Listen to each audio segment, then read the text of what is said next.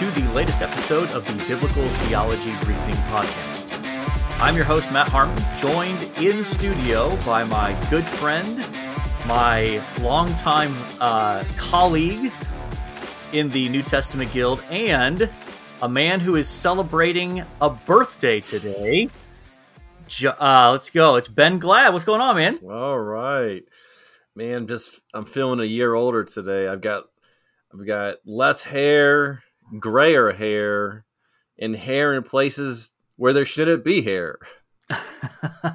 Yeah, that's one of the things that they don't warn you enough about. That hair continues to grow, like in your ears and your nose, but other places. Crazy things. I look at my son, my oldest. Judy's got really dense, curly, brown hair, and I tell him, I'm like, man, you just enjoy those blessings. Enjoy those curls, man. Enjoy the fullness of the head. Yes. It is fleeting. Yes. Father Time catches us all eventually. So, if you're interested in connecting with us on the podcast here, you can find us at BT Briefing Pod. You can email the show bibtheobriefingpod@gmail.com.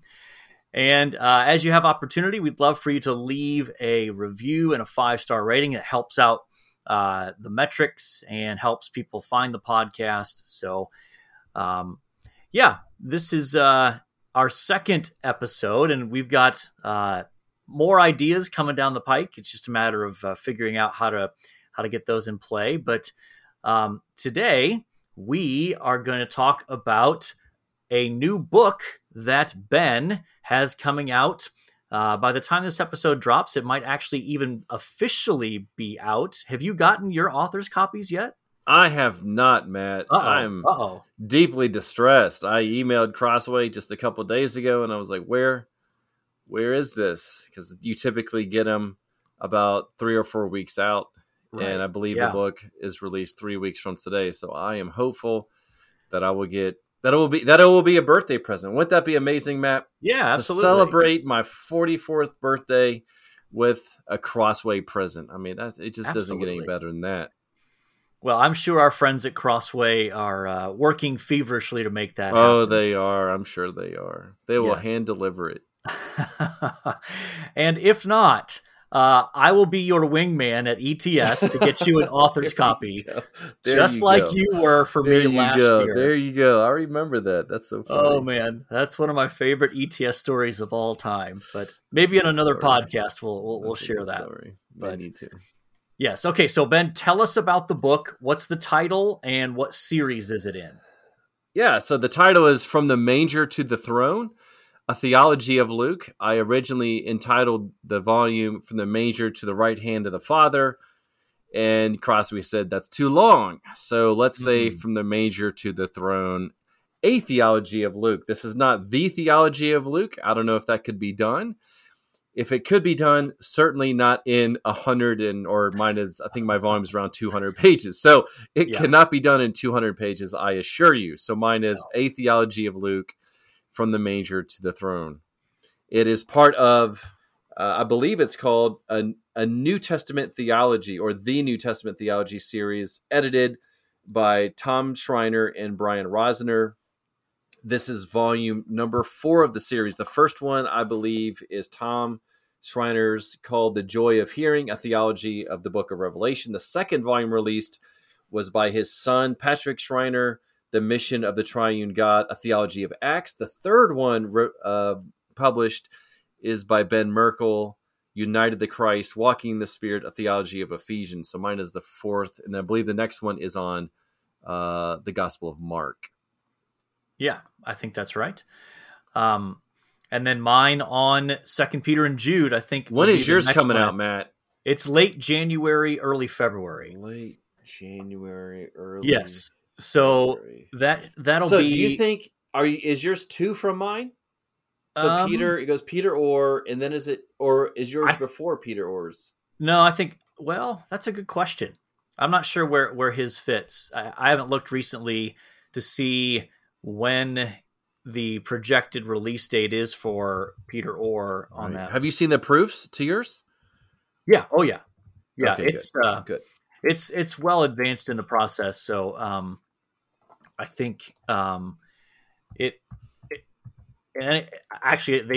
think they could have gone with it sooner, but I think for whatever reason they decided to hold it so they don't have a glut of these all coming out at the same time. So I wonder how many they're going to come out. I don't know if they're doing 3 a year, 2 a year, 4 a year. Wonder what their plan is. Yes. That's a good question. I mean, my guess is they're probably doing one maybe every quarter, though.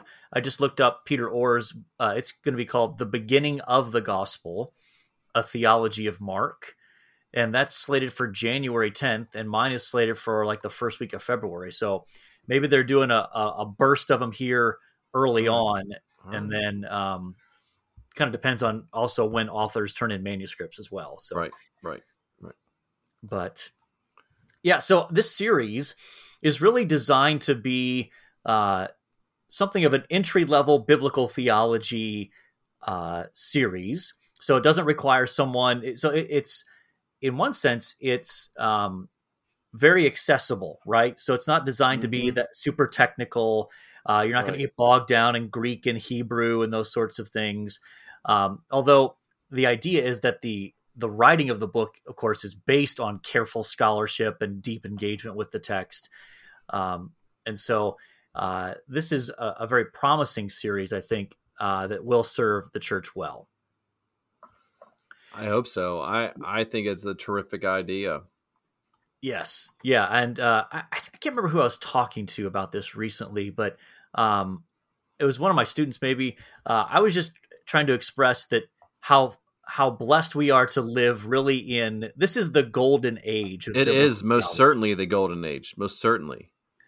And it is never before really in the history of the church, I would argue, have there been so many resources available doing good, robust, thoughtful, biblical theology like this. It just, it's fun to be living in this sort of golden age. Right. And I think that we can sense it. There is an excitement of biblical theology, not just in reform, traditional reformed camps, here at RTS, I would be part of that camp, but even outside, even in Southern Baptist camps, and there is a deep hunger in Baptist circles and even just broadly evangelical churches to get into biblical theology. And that's why we're seeing an explosion of these resources. And there's this desire for it. And that's why publishers are into it. And it's so vast now that it's hard to even keep track of all these things. Yeah, for sure. For sure. So let's talk a little bit about some big picture questions before we dive into the details a little bit of this book.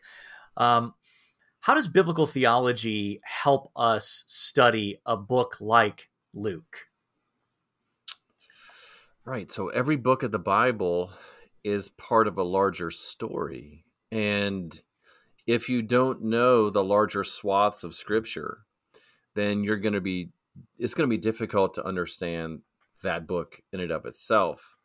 For example, growing up, and I think even most Christians, when they read books of the Bible, they typically read them in isolation. Mm-hmm. And there's a sense in which you can read books in isolation and still get the heart of it. You can still get the broad strokes of it. One can still be converted. You can understand the gospel. You can understand what Christ has done at an individual level there in isolation. However, to get the full message of each book, well, one needs to read it in light of all the other books. That's how it's designed. And one of the ways that we can trace this is to see how New Testament authors and even how Old Testament authors, how they talk to one another, because they're in dialogue with each other. Yeah. And there are roughly 30 quotations in Luke's gospel, hundreds of allusions. I'm not quite sure that anybody has mapped out all the allusions, simply because there are so many of them. And that's just Luke. We're not even talking about Acts. Yeah. And so we can see where Luke is very much interested in the Old Testament, in finishing that story and showing how Jesus is the fulfillment of it. In fact, that's one of the purposes in him, in Luke writing the book. We actually get this in verse 1, Luke says, many have undertaken to draw up an account of the things that have been fulfilled. Now, he may be talking here about Mark and Matthew, about these other gospels. Mm-hmm. Many have undertaken to draw up an account of the things that have been, but look at how he frames it, that have been fulfilled among us. He doesn't say many have undertaken to draw up an account of the things that Jesus did. Yeah. Instead, he says the things that Jesus fulfilled. And do you see, by him just framing Christ's life, he frames the whole of it as a fulfillment of the Old Testament. So to divorce Luke, or to divorce any New Testament book from the Old Testament, is to read it in isolation. So that's why biblical theology is important to reading all of the books. Yeah, absolutely. Book. Absolutely. And I think one of the things your book, your theology book here on Luke does so well is paying careful attention to those Old Testament citations that show up, as well as allusions and echoes. And you're right. I still think there's a lot to be done in the Gospel of Luke in terms of allusions and echoes that, as even I'm working through the text, working on a commentary, sometimes it's challenging to not get lost, or just to get running down rabbit trails of like, ooh, that's a tantalizing little echo there. And, just having to say, let me try to hit it quick and then just kind of move on. I know, Matt, I'm sure you feel like this, but it's inevitably every time I read the New Testament, there's I have this overwhelming sensation that these authors really, really know the Old Testament. Like there's a deep understanding. It's deeper than it's absolutely incredible. And the more that you read the Old Testament and get familiar with it, the more you realize just how much these Old Testament authors really understood it, and they're breathing it, and it's almost in every word. Yeah. And I think sometimes we, especially if you grew up in a church background, you don't often realize, I think sometimes, just how dependent maybe on the Old Testament, even a gospel like Luke is, it just even in terms of the conceptual framework, the categories, even just titles. When it talks about raising up a horn for David, like, well, what does that mean? You don't know what it means unless you know who David is and why he's significant within the larger scheme of what God is doing in the world, or, other quotes where it's like, oh, that's a quote from Isaiah 49, and that's a servant text. Well, why does that matter? Because there are all these categories, these frameworks that Luke is stepping into and saying, Jesus is the ultimate fulfillment of all of these ideas, these concepts, these hopes, these dreams that are set up in the Old Testament. That's exactly right. Yeah, it gives them, they're finishing the story. The story continues because it's the climax of the story. Not only does the story continue, it gets better and better and richer and richer. Right. Then the latter parts of the story inform the earlier parts. My son is reading Harry Potter for the first time, and I've read it a couple times, and I love the seventh volume, and I like the seventh volume because in some sense it teaches me how to read the Bible, because in the seventh volume, it goes back to the very beginning of the story, and it shows you what's really going on in the first six volumes. And it's kind of it's bringing all the threads together. Yeah. Yeah, for sure. Okay. So let's think a little bit about this book in particular. What, if anything, surprised you the most in writing this book on a theology of Luke? I mean, you had dealt with Luke before in in your book, The Story Retold. I don't know if you wrote that chapter or whether Beale wrote that chapter. I did. But and then also in your handbook on the Gospels, you work through Luke. So it's not like you were starting from scratch when you started this project in Luke. But even so, I imagine there might have been some things that you came across that maybe surprised you, whether it's in terms of emphasis or significance. So yeah, just talk a little bit about that. Yeah, I'll just mention one thing. Whenever you start a project at a proposal level or whatever, you go into the project with certain expectations, having some sense of the layout of the project. So broadly speaking, I knew the layout, kind of how things were going to go.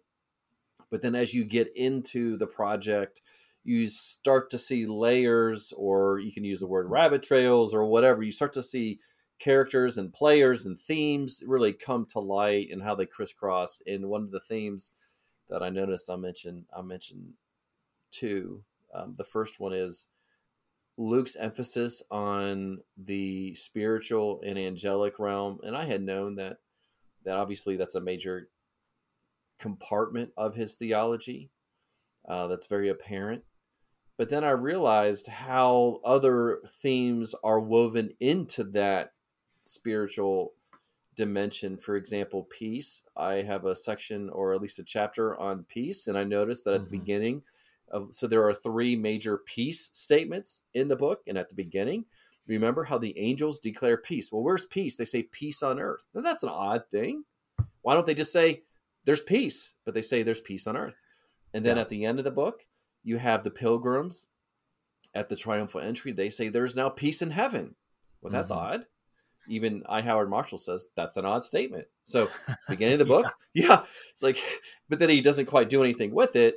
At the beginning of the book, you have peace on earth. And then at the end, you have peace in heaven. And then finally, at the very, very end, as Jesus is ascending, he then says, peace to you, peace to his disciples. And so I try to carve out really a theology of peace, but I connect it to Luke's larger program of demons and angels, and how Jesus is ushering this peace it's absolutely pervasive. And I mean, if you think about your Roman history, remember it's Caesar Augustus that introduces the Pax Romana. The Pax Romana is a significant piece to his career, but you can see in Luke 2 where Caesar Augustus is mentioned there in verse 1, but then just a little farther down, the angels are declaring true peace. That Rome is declaring a superficial peace, it's a temporal peace, it's not true peace. Whereas what the angels are declaring, that there has one is here who is now bringing peace. And how does Jesus establish peace? By defeating the devil, and by defeating these demons, he unshackles humanity from that bondage so that they may enjoy peace with God and with peace with one another, with Jews and now Gentiles. And it's an amazing thing. And now that Jesus has secured peace, one of the things that I mentioned at the very end is that now that there's a kingdom of peace, God's presence can come and can move in. I was just reading this morning in my devotions how King Solomon begins to give instructions to his commanders and to really all of the Israel to say, okay, now is the time to build the temple. And he explains why, because we finally have rest. We finally have peace. And there's even an allusion to that at the end of the book that I argue that really now is the time when God is going to dwell with his people. And how can God do that is by being in the presence of a peaceful location in a peaceful humanity. Yeah, that's really rich. And I do think in the work that I've done in Luke's gospel, I've not seen nearly as much discussion of that as you devote to it in your book. Well, I just get excited. I mean, once I start to see.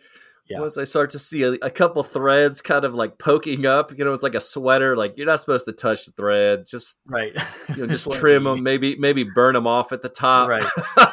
My mom was like, "Don't you touch that thread? Don't you touch it?" Like I gotta touch it. That's right. So I start to pull and I pull, and then what happens? Well, the whole thing unravels. Yeah. Yeah.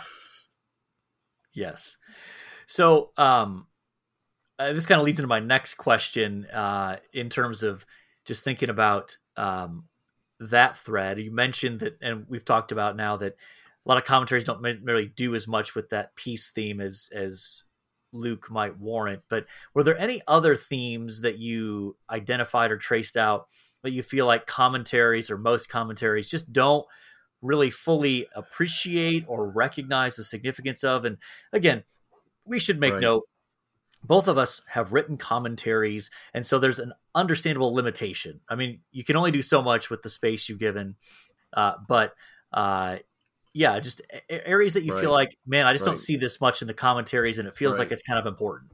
Right. Yeah. So it's hard, man. And you get this. I mean, I could spend my days just reading commentaries and articles and essays. Like, I could fill every second of the day doing that. Yeah. I've chosen not to do that. I spend far more time reading the Bible, and I just kind of check. I kind of check myself with commentaries and essays or articles, or if I see a book come across, I'm like, I need to read this.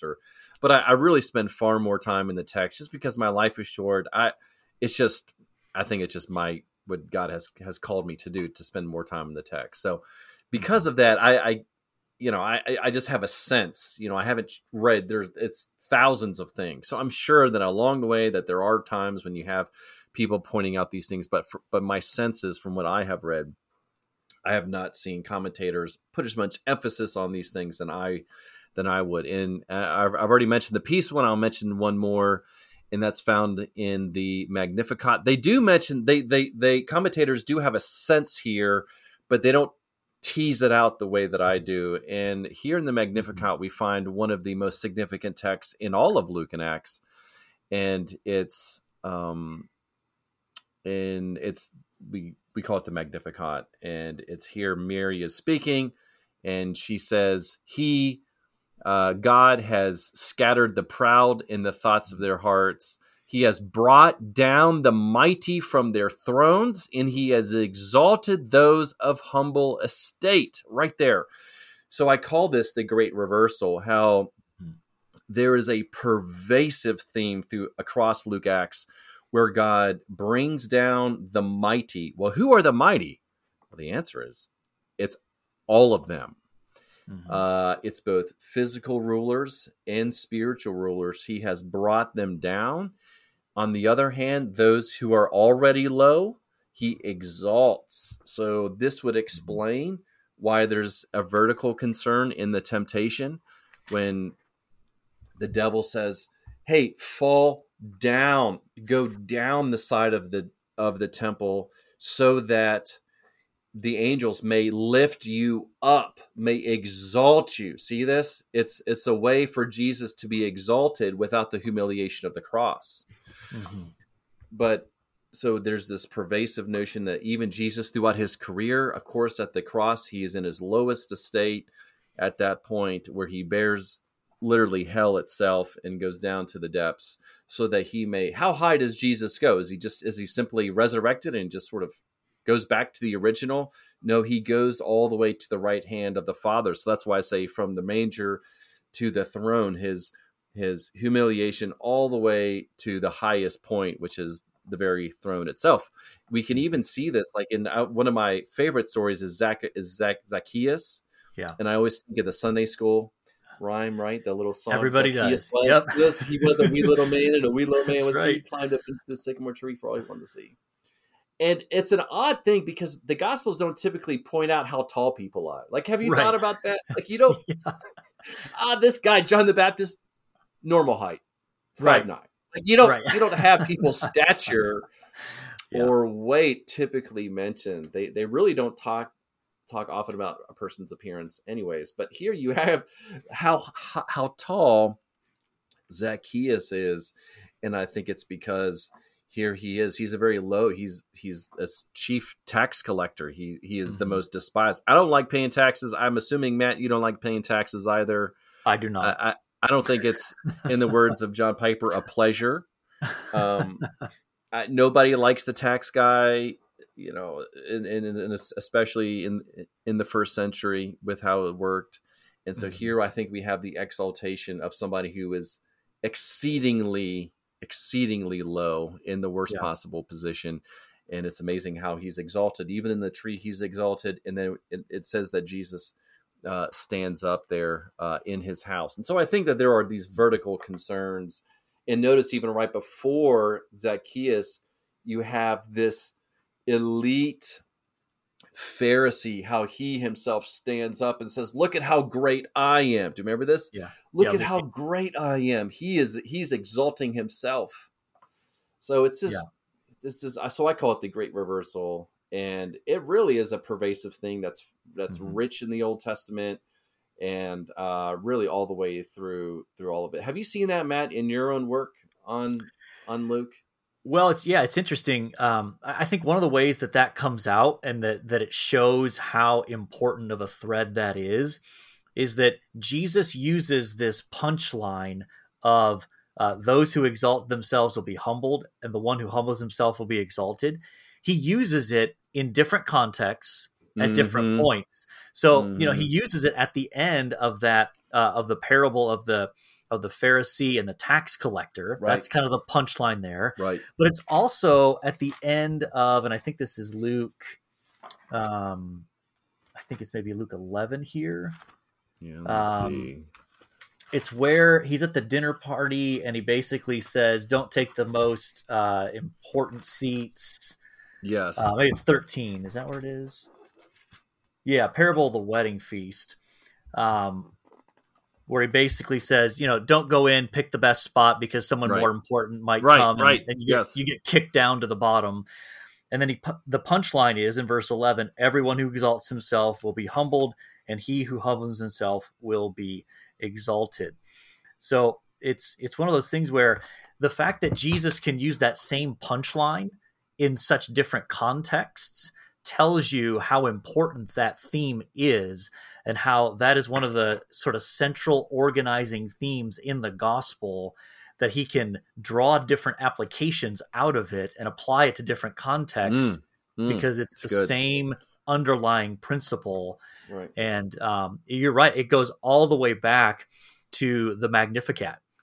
And I think if you're going to understand what's going on in the Gospel of Luke, you could do no better than to just pour yourself into that Magnificat, as well as even, the other extended, poetry or songs in those opening chapters. If you get what's going on there and have that Old Testament framework, your eyes and your heart and your mind are just going to light up with, "Oh my goodness, look at all these things they're saying about who this child is going to be." Mm-hmm.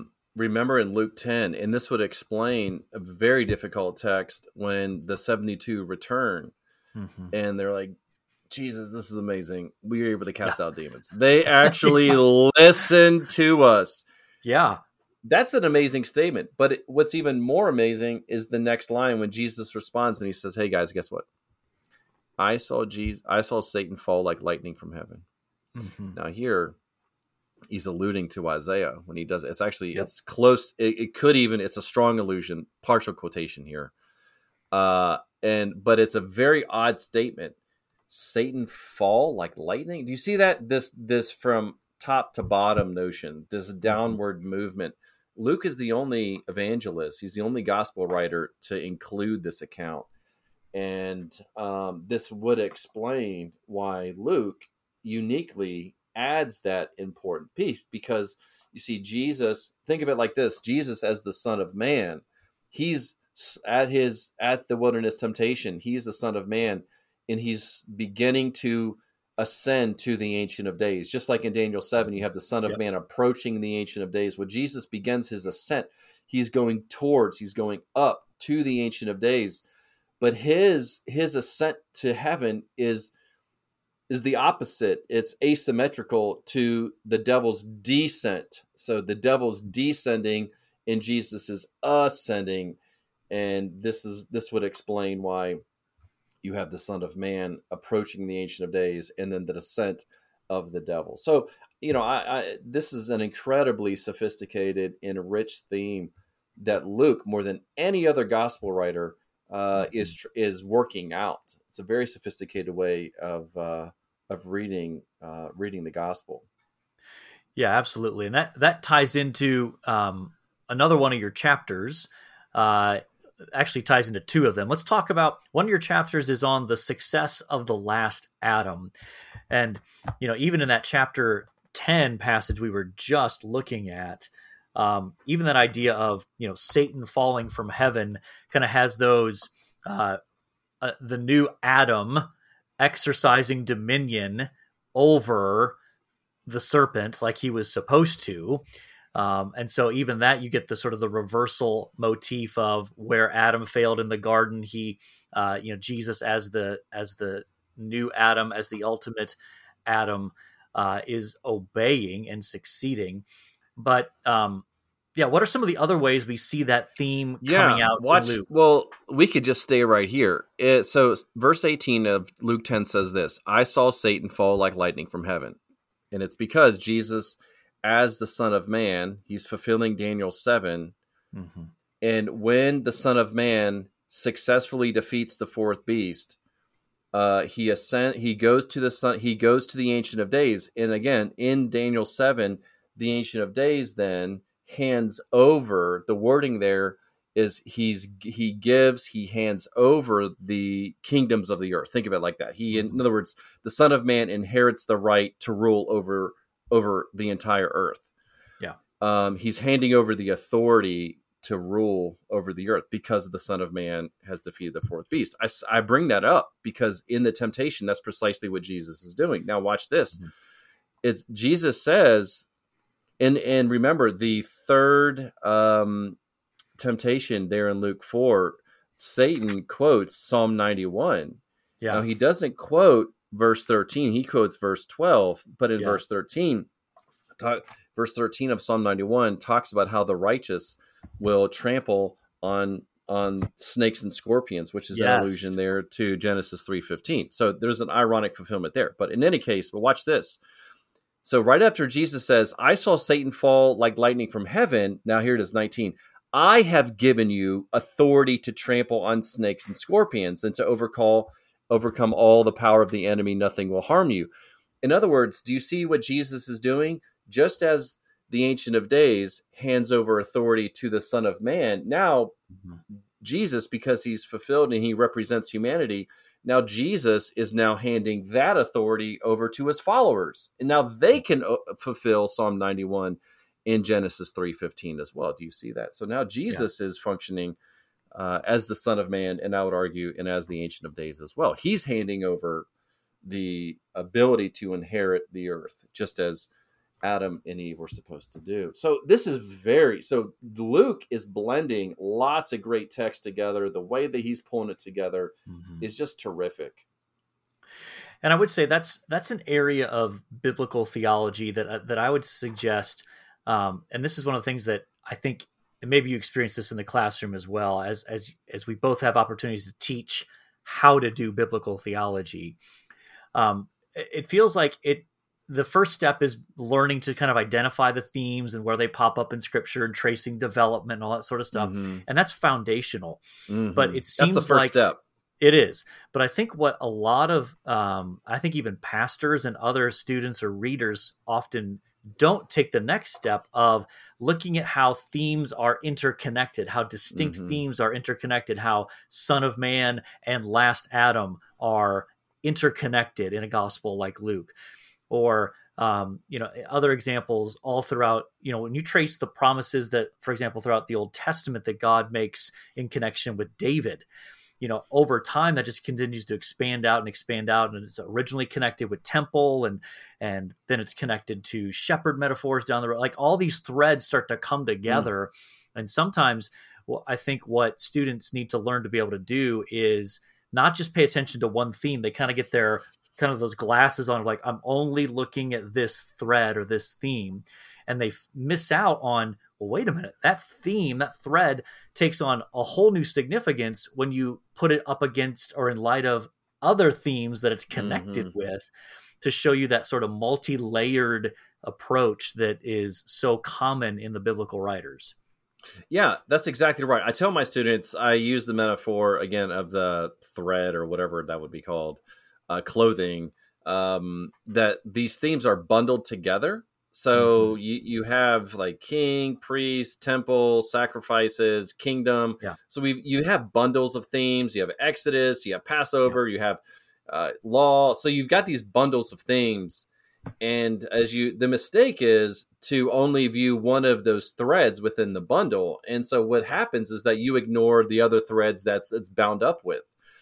What we get in the Gospels is that we can actually see the threads bundled together. But here's the crazy thing. And then we get, especially in Revelation, we see new bundles. Or we'll see two bundles on top of each other.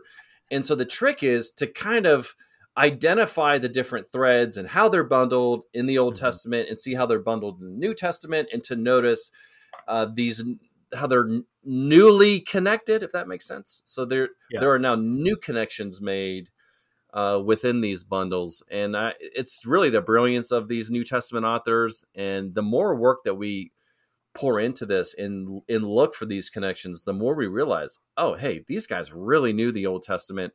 And look at how they are masters of weaving these things together. Yeah, absolutely. And I do think that's one of the areas that is probably going to be one of the newer frontiers within the study of biblical theology, and even sort of later scripture authors using earlier scripture, is less of an approach on just, oh, here's this one text that the author is pulling from. Mm-hmm. And they borrowed this mm-hmm. phrase or these words from it, and stepping out and saying, well, that actually is part of a network of texts mm-hmm. that deal with that similar thread, that same kind of theme. Like think of for the example, branch in the Old Testament, multiple texts kind of feed into this branch theology of a descendant of David. And then, you come into the New Testament, you see pieces of it pulled on and adapted. So, again, I think even though we live in the golden age of biblical theology, there is still so much that can be done in terms of tracing out the interconnectedness of ideas and texts, right, and how that sheds light on, like you were doing there with that Luke 10 passage.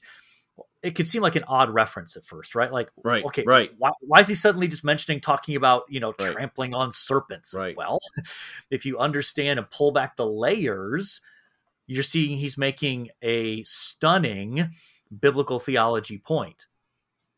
But it's a very organic point. This is not a point that's like, oh, where did this come from? Right. No, the basic elements here of these connections are found in the Old Testament. And you have to start to be aware of it. Matt, I'm sure you see this in your own work, but so the older way that commentators would write their materials, they would focus solely on quotations. Mm-hmm. And they would talk about quotations, work it out to varying degrees. And the better commentators would notice allusions, and they would show awareness to some of the more prominent allusions. They would say, oh, well, there's something going on here. And they may take a stab at something, but then they move on. Yeah. What's happening now, especially in my work, because that's just, I'm crazy like that. I guess I'm a maximalist, is that I think, well, not only am I looking at those allusions that people recognize, I'm on the hunt for new allusions. Yes. And then I say, okay, why is the allusion here? How is it connected to these other allusions in the text? How is it connected to that quotation? Do you see I'm now starting to ask bundle questions in its relationship to other. And when you do that, you're now going to really see some new and exciting insights. And this is why I think you just said, in some sense, this is the golden age of biblical theology. In another sense, there's so much more waiting to be done. And it's here where there is much work to be done. It's focused on more discovery of allusions and how the allusions are related to other allusions or themes and/or themes. For sure. Yeah, that's really good. There's two chapters in your book that we haven't touched on yet. I just figured it'd be good for us to hit these briefly if we can. You have a chapter entitled "The Way of Life," which is dedicated to the Exodus/New Exodus motif in Luke. Maybe talk about that a little bit. How you see that coming out and why that matters. What's the payoff, so to speak, in reading Luke? Right. So we pick up this theme explicitly in the book of Acts, and there we see how the church, the early initial believers, early believers in Christ, they self-identified as being part of the way. And that's a curious thing. And David Powell has shown, I think he has such a good book here, Acts and the Isaianic New Exodus. He shows how, the way is part of Isaiah's, way, from Egypt into the Promised Land. And it really captures that whole act of redemption there that God has patterned Christ's life, death, and resurrection after. And so the way is just a shorthand way of saying, those coming out of exile, those coming into the new creation, those who are part of God's people who are now entering into the eternal state, of spiritually speaking, and at least initially speaking. And so here I try to show how, Luke begins that discussion. So Acts really crystallizes what we find in the Gospel of Luke.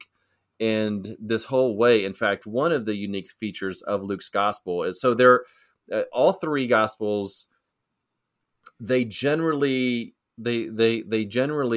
put Jesus's ministry into three phases. Jesus is in Galilee; he's very successful there, and then that's the first stage. The second stage is when Jesus begins to head south to Jerusalem, and so from Peter's confession all the way into Jerusalem, Jesus is then on the way. See that word, on the way to Jerusalem. He's beginning. The narrative is getting, sort of very apocalyptic here. It's getting darker, and the persecution and suffering are on the horizon. And then the third phase is then his death and resurrection in Jerusalem itself. And so Luke astoundingly dedicates a third of the narrative. In fact, it's even a little bit more than a third from the end of chapter 9 to the end of chapter 19. Yeah. So for 10 whole chapters, Jesus is on the way. He's moving south from Peter's confession, on the way on this road to Jerusalem. Yeah. And it's here where we find the brilliance of Luke's gospel, because this is when Jesus speaks his most famous parables. And he's now speaking to the crowd, and things are getting dire, and it's very difficult to follow this Son of Man who's going to suffer and die and rise again. This is when the gospel is really confronting people, and it's very difficult to digest.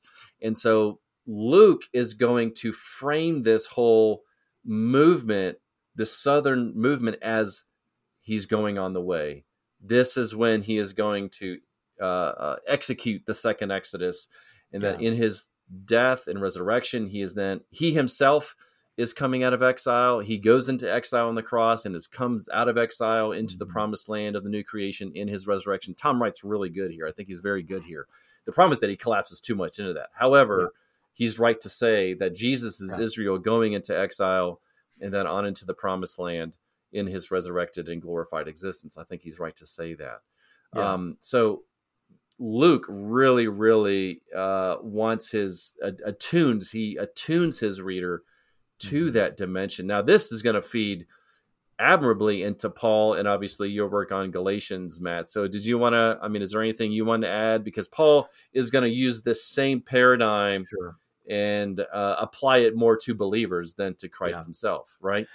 Yes. I'm actually going to go back into Luke, though, because I think it's a good example of, here's where paying careful attention to the details helps you see the richness of it. So, 951 is the start of this journey to Jerusalem. 951. So you've got, he sets his face towards Jerusalem. That's what. Yes, and what's beautiful about this is the fact that is an allusion to a servant song. It's Isaiah 50. Yeah, it's Isaiah 50. Spicy. I missed it, Matt. It's the servant. It's the third servant song, which is all about this, about the suffering of the servant as well, about the beard being plucked out and being spit on and all of that. And so it's, I think it's one of those additional indicators that what Luke is showing you is that Jesus is the Isaianic servant of Yahweh who is accomplishing that new Exodus, that promised new Exodus. And of course, it's very clear, and you do a good job dealing with the quotation of Isaiah 40 in John the Baptist ministry. And that's foundational. You've got the quotation of Isaiah 61 in the Nazareth synagogue service. Yeah. And so it's just one of those things where when you look at these allusions, even the more subtle references, it's like Luke kind of tipping the hat and saying, just look a little closer and you'll see even more is here in terms of this new Exodus theme that Jesus is the servant accomplishing the new Exodus for his people. And that prepares you for what's coming down the road there. Let me ask you this, Matt, because you've written on this in your NSBT volume on servant and servants. What are some texts in the Old Testament where you can actually see an individual having his or her own Exodus? In other words, now that person may or may not be called a servant. I think sometimes we get it, but there are times when I think you can actually see, oh my gosh, this individual is experiencing his or her own Exodus, which kind of lays a nice trajectory for what we will find in the New Testament. Yeah, for sure. I mean, I think the two most prominent examples that come to my mind are both Joseph and Moses. So very early biblical storyline. I was thinking more Moses, but you're right. But you're right about what makes you think about Joseph that kind of puts you on the spot here. Yeah. So I mean, Joseph is obviously sold into slavery by his brothers. He is in captivity, and he manages to eventually be vindicated and serve in a capacity that allows others to prosper as well. So through his vindication, others are blessed. I mean, he's ruling over the nations too, right? Yeah, exactly. And so really, I think he is he's one of the initial examples on an individual level. You see that. But, I mean, Moses is an obvious example, I think, too. He ends up, there's no accidental or coincidental thing here. He's off in Midian for 40 years, come on. And he's called, coming, drawn out of the water, right? Just the Exodus, right? That's his name, for goodness sakes. Yeah. And so again, this is an example where, we've talked about allusions, we've talked about echoes, but here's an example now of talking about patterns, of repeated patterns of similar kinds of experiences and actions that should alert us to, this is a common way that God works. And it's pointing forward to a greater reality of what Jesus himself accomplishes. So you would argue then that those past events, let's say Moses and Joseph, they're not simply analogs, they're types, they're prophetic types, right? Yes. Yeah, absolutely. Absolutely. And I think in particular, I think the piece that captures my attention is sometimes we can get so focused just on the individual that we miss out on the individual experiences this ultimately so that those who are identified with him are blessed with him, right? So it's not just these sort of, isn't that an interesting individual parallel where it's just, Joseph is kind of a type of Christ and Moses is a type of Christ. But it goes beyond that in terms of understanding that their actions lead to the blessing of others. And that leads us to expect that when God acts to fulfill his promises and they culminate in this promised figure, this serpent crusher, this Davidic king, that it's going to happen to an even more heightened level than any previous individual has experienced. Yeah, that's really good. It really, you can start to see, I call these trajectories built into the text. it gets you going, and you can see how other people then start to decorate that trajectory. And then there's some clarity there in the New Testament that speaks to that. That's really good. Yeah, for sure. Well, we probably should start wrapping this up. We didn't get to your chapter on the year of Jubilee, but we'll just have to leave that it's all right. to your readers, right? That's right. You got a little bit of Christmas in every book. That's right. That's right. And this would be an excellent Christmas gift idea. Oh, amen. Amen. I mean, do it for the kids. Buy 5 copies, 10. I mean, give one to everybody in the family, right? Do it for my kids. But I will say, I do think this volume is super helpful if you're just personally interested in reading about the Gospel of Luke. If you're preaching on the Gospel of Luke, you should get this book. It'll help you make connections that you're probably not going to see otherwise. And even if you're a small group leader or something, you don't have to be seminary trained to read this or to benefit from it. You've done a great job of writing it at an accessible level. So this would be even just a great devotional read. I think this is something that would be a great accompaniment to your reading of the Gospel of Luke. So, well, thank you so much. Very, very kind words. Yeah. Yeah, help put Ben's kids through college here. He's got to save up for that down the road. There was a David Allen Black footnote that a friend of mine mentioned to me, and in the footnote he said, and I'm so thankful that these copies, or he says that he goes, in the sale of these copies will benefit the needy children. And then the footnote says, my own. My own. My own. So good. Yes. Oh, that's so good. All right. Well, hey, let's kind of wrap up by talking about any other resources on the Gospel of Luke that you might want to commend to people we've mentioned you have 2 other. You have your chapter in the story retold. Story retold, right. And then the handbook Greg Beale, on the Greg Beale and I wrote that together, and that's published with IVP. That's more of a New Testament introduction. Yeah. It's more for college students. That's textbook. It's got lots of great pictures, really glossed. Mm-hmm. So if you like those things, that's really kind of a succinct way of getting at it. Then I have a much fuller treatment, roughly 50,000 words in my handbook on the Gospels that's published by Baker that came out last year. Yeah. So those 2 things are very biblical, theological. I think my favorite all around. So I have 2 commentaries in particular. They both do different things. One is James Edwards on Luke in the Pillar. Mm-hmm. I think his is really good. It's a really good all around commentary. And then David Garland in the Zondervan Exegetical Commentary of the New Testament. Both between Garland and Edwards, they're going to really do you well. I really like those. I really like those 2. And Daryl Bach has in the Zondervan Biblical Theology series that Kostenberger edits. Yeah. He has a theology of Luke and Acts. He just sort of looks like he took his Luke and Acts commentary and just kind of isolated all these pieces. And so that's a good volume, I think, if you want to trace some of these things.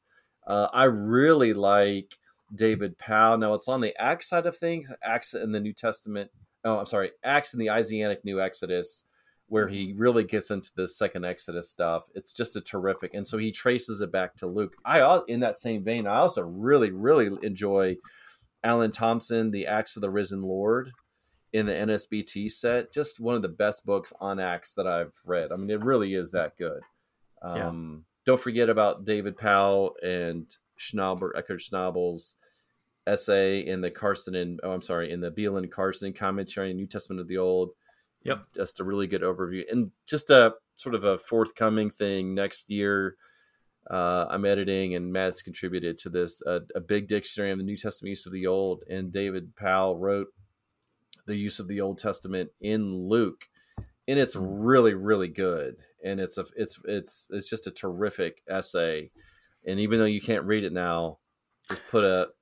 It's not even available on when Amazon has the thing. I tell you, the bookmark. You can't bookmark it yet. You will soon, and it's just a terrific overview. It's one of the best overviews of the use of Scripture in Luke. Yeah, the other thing I will mention, this is much more for probably seminary students, maybe slightly helpful to the pastor, though you might not have time enough to dig into it. Is Dale Allison Jr. has a book entitled The Intertextual Jesus.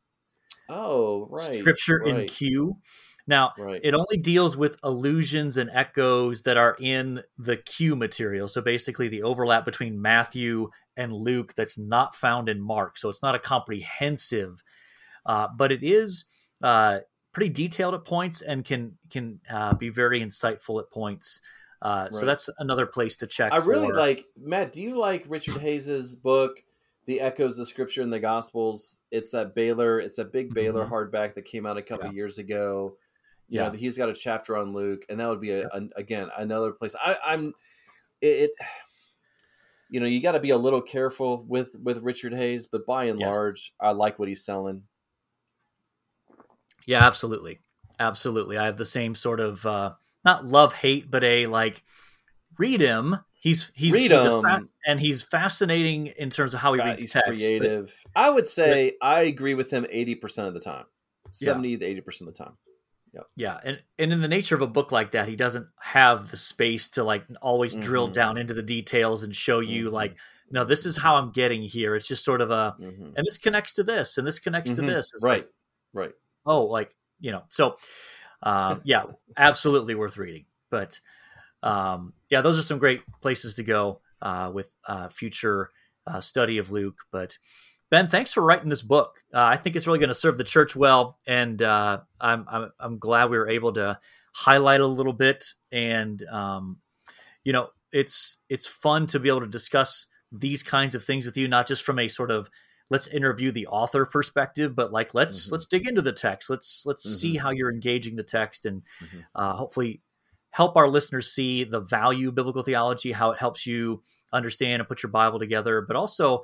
And I know you share this desire that it fuels love for God, delight in God, worship of God, and ultimately obedience to God. And that's the fuel behind this. This is not just an academic exercise. So people go, oh, wow, that's kind of cool.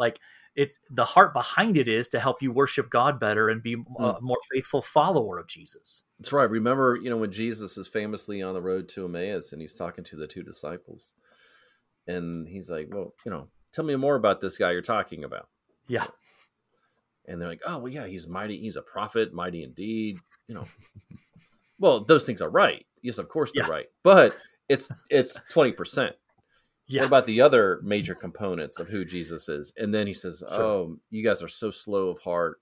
Yeah. And he really berates them for not what? This is amazing. For not reading the Old Testament well. And because they don't read the Old Testament well, they don't know who he is. Do you see? You cannot understand Jesus apart from Scripture. You cannot understand Jesus apart from the Old Testament and apart from reading it well. So this is not simply an academic exercise. This is, if you want to know who Jesus is, you need to know the Old Testament. You need to know how the apostles talk about Jesus and relate him to the Old Testament, because really the foundation of the gospel is right there. And it really is a life and death matter. Yeah, for sure. Well, we want to thank you for joining us on this latest episode of the Biblical Theology Briefing Podcast. We are working on ideas for future episodes, and so if you've got suggestions, we welcome them. You can contact us on social media. You can email us at bibtheobriefingpod@gmail.com. Reach out to us, and we'd love to consider those. But thanks for joining us today, and we look forward to being with you again on the Biblical Theology Briefing Podcast.